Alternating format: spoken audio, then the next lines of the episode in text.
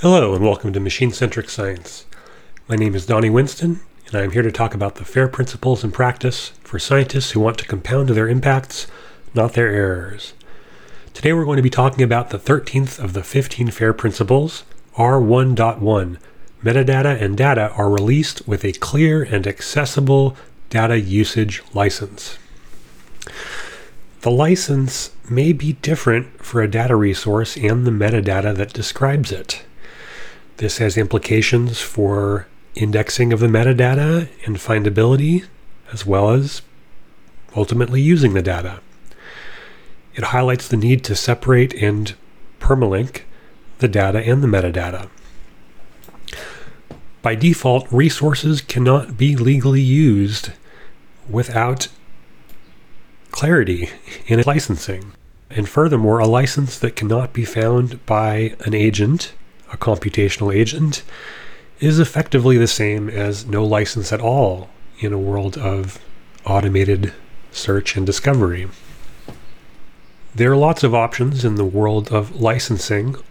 I will go over the Creative Commons suite of data licenses, and I'll also go over some code licenses and relations between them. Starting from most open with Creative Commons, there's CC0, no rights reserved. After that, we have CC BY, by attribution. This license lets others distribute, remix, adapt, and build upon your work, even commercially, as long as they credit you for the original creation. It's the most accommodating of the licenses offered that still require attribution. Beyond that, there's the CC BY SA, attribution and share alike. This license uh, lets others use your work even for commercial purposes as long as they credit you. And also, they need to license their new creations under identical terms.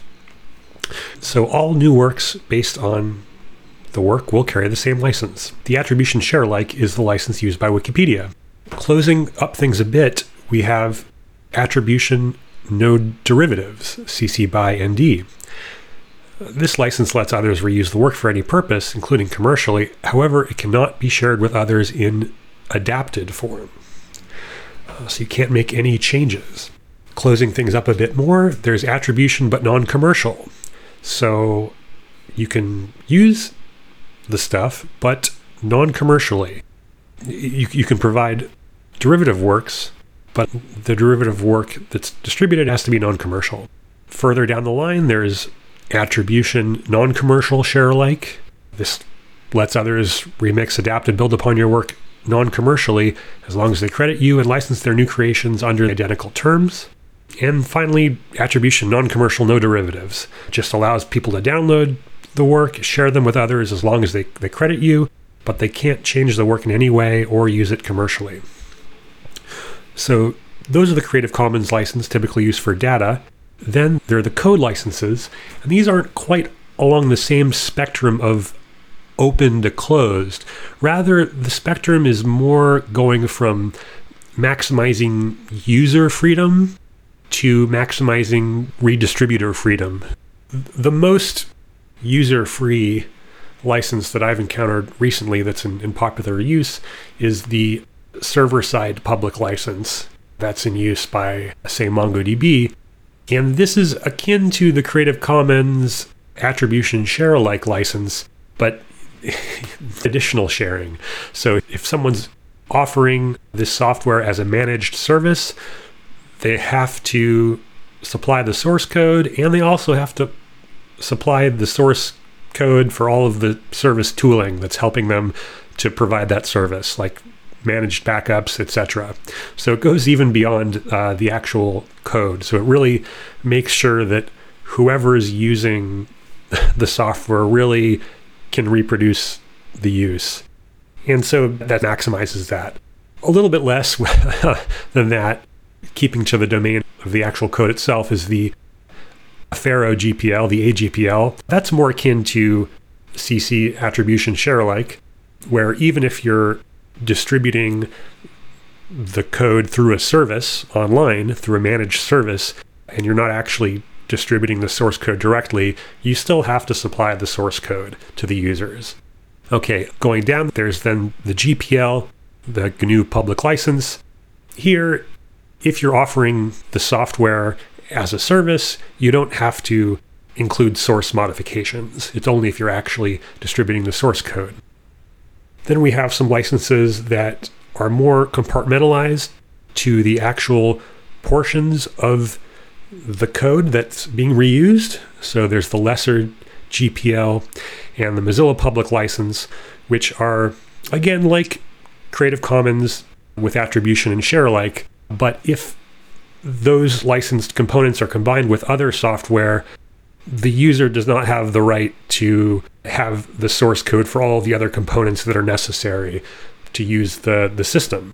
They only have the right to modifications made to your component that is under the Mozilla public license or lesser GPL. But there may be other parts of the software system as distributed that are protected, are proprietary. So this kind of gives a bit more freedom to the redistributor if they have proprietary code that they want to mix in or, or, or pair with, rather, the open software. So it kind of makes the user have uh, a little bit less insight into the total software of the system, but they still have insight into your component that you've released under LGPL or, or Mozilla Public License, MPL. There's the business source license. This is kind of akin to a Creative Commons by attribution non commercial license that typically reverts to a by attribution commercial OK license. So business source license, like like Sentry's monitoring service, has an additional use grant which says you can use this however you want as long as you do not offer commercially a managed service. So only we, the company that makes this software, can offer a managed service where we offer this to third parties. But as a user, you can do whatever you want internally. You just can't also be a company that sells this software as a service to other companies. So again, this offers a lot of user freedom, but has a, a bit more emphasis on redistributor freedom to clamp down on, on use. And Elasticsearch Elastic License is similar in the sense that a user can sort of do whatever they want with it, but they're restricted from redistributing it commercially as a service. Then going down the more towards freedom of the redistributor, we have things like the Apache 2.0 license, which is more like uh, Creative Commons with attribution, and also adds in some share alike for contributions. So by default, anyone contributing to an Apache 2 code base also grants their contributions to be distributed under the same license. And then the most so called permissive licenses are things like the BSD license, Berkeley Software Distribution, and the MIT license.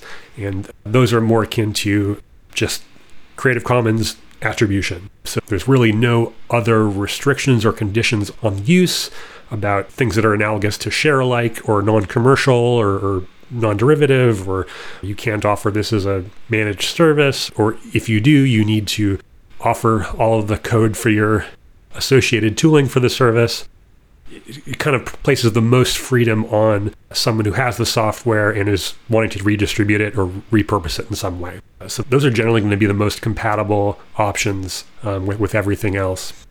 One other license I wanted to, to bring up a bit, just in the context of this podcast and science, there's a fun license called the CRAPL, and it's a quote unquote academic strength open source license. I wouldn't necessarily rec- recommend it, but I want to bring it in here just so that I can compare it to some of the other licenses that I've mentioned. In the software world, I would say that the, that the CRAPL is similar to a business source license with no change license. Uh, the business source license, normally after a certain period, like two or three years, will turn into a much more permissive license. So it will become actually open in the sense of the open source initiative. And the CRAPL has the additional use grant in the context of the business source license that it is only for validating published claims and validating pre publication claims. And furthermore, uh, the use grant allows one to publish those claims on the conditions that one, the original author is notified of the use and claims prior to submission, and two, that those modifications are released under the CRAPL when the supported claims are publicly released, say in a publication. So this is also kind of like the uh, Creative Commons by attribution non-commercial share alike with the additional condition that a good faith attempt is made to notify the original author prior to public claims and distribution of your modifications. So, in summary, there are a bunch of widely used licenses. Popular licenses in the data world are the Creative Commons suite.